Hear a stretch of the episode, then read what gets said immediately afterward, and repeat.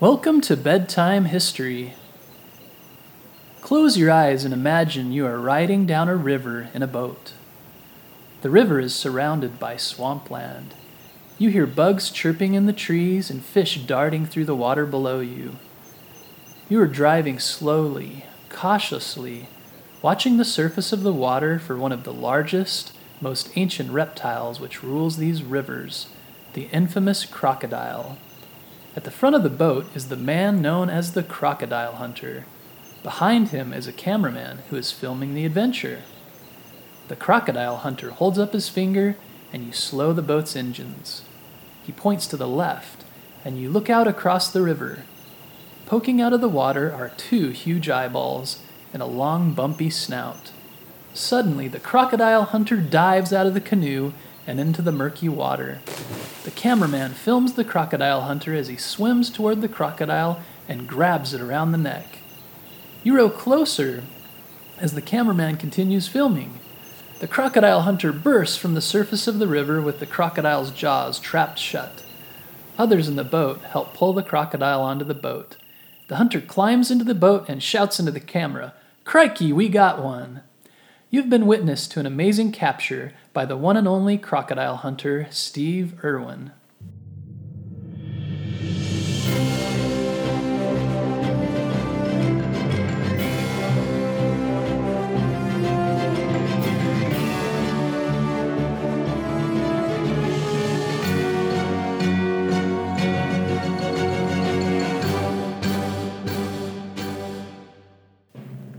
Steve Irwin was born on February 22, 1962, in Essendon, Australia. Coincidentally, he was born on his mother's birthday. Steve's father, Bob, was a herpetologist. A herpetologist is someone who studies reptiles. Steve's mother, Lyn, was a wildlife rehabilitator. A wildlife rehabilitator is someone who helps animals until they are able to survive in the wild again. When Steve was eight, his family moved to Queensland, Australia, and his parents started the Queensland Reptile and Fauna Park, sort of like a zoo for reptiles. At the park, Steve grew up around lots of reptiles and crocodiles. From a young age, Steve's job was to help at the park, from cleaning to helping take care of the animals. Like his parents, Steve loved learning more about animals and taking care of them. On Steve's sixth birthday, his parents bought him a 12 foot python, which is a snake.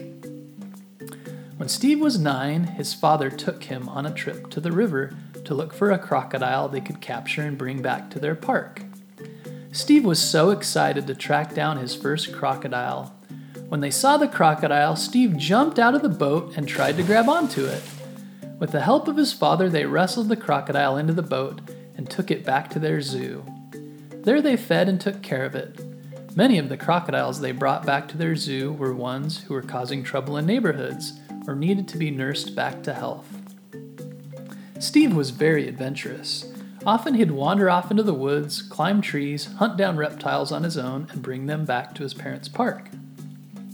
As he got older, Steve spent a lot of time relocating crocodiles. Crocodiles were relocated because people were worried about them being near their homes. Over the years, Steve captured and relocated over 100 crocodiles. He became an expert at working with crocodiles and was known all over the world for his skills. When Steve got older, he became the new owner of his parents' park and renamed it the Australia Zoo.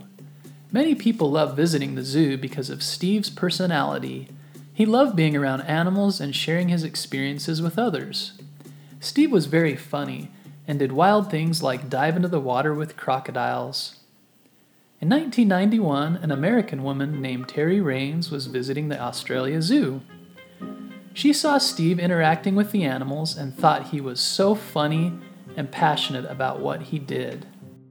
Steve saw Terri in the crowd and said he fell in love with her at first sight. Four months later, they were engaged and later got married. They had two children a girl named Bindi and a boy named Bob.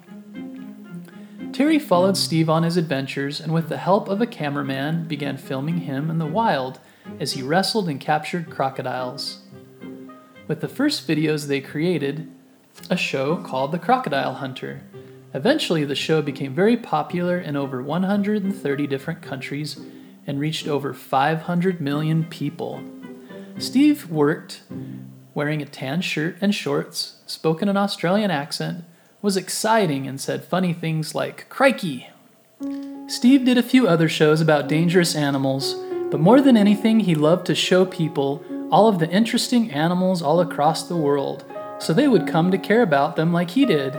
He used his money to buy large areas of land to make sure the species that lived there would be safe. He once said of himself, I consider myself a wildlife warrior. My mission is to save the world's endangered species. He donated much of his money to help saving endangered species. An endangered species is an animal that is close to becoming extinct, which means they're all entirely gone. He also sp- spoke out against poaching, which is killing animals illegally and killing animals that are endangered. Steve loved his two children and often brought them along on his adventures. He also started filming a show featuring his daughter Bindi and called it Bindi the Jungle Girl. Sadly, when Steve was on one of his adventures snorkeling and filming ocean wildlife, he was stung by a stingray and passed away. Many were shocked and sad to hear about what happened to Steve. He was a great inspiration to everyone who watched him. He taught others to care about wild species and what could be done to help save them. Over the years, Steve was given many awards for his achievements. His wife Terri and his children have continued to run the Australia, Australia Zoo, and many will remember Steve for his big heart and contagious smile. Like Steve, you can find something you are passionate about and do all you can to learn more about it and become better at, better at it. Steve became an expert with crocodiles due to lots and lots of practice. Some skills are learned in books, but many skills are learned by doing. Think about something you are interested in and take the time to consider how you can make a plan to improve that skill. Also, remember that even though you enjoy something, it may not always be easy to get better at it, but if you keep at it in time, you may enjoy it even more as you become better at it. Like Steve, you can share what you are passionate about with others. As you do this, you inspire others. This may mean sharing something you drew or something new you learned. Steve also cared deeply about those around him, like his wife and children. Think about what you can do to show those around you that you care about them.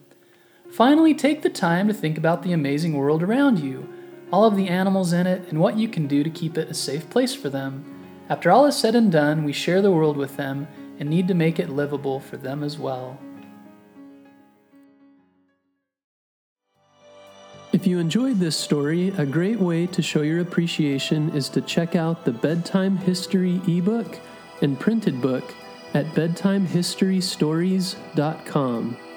The book features 25 of our best stories, and all sales go to supporting future episodes. We also have lots of videos on YouTube.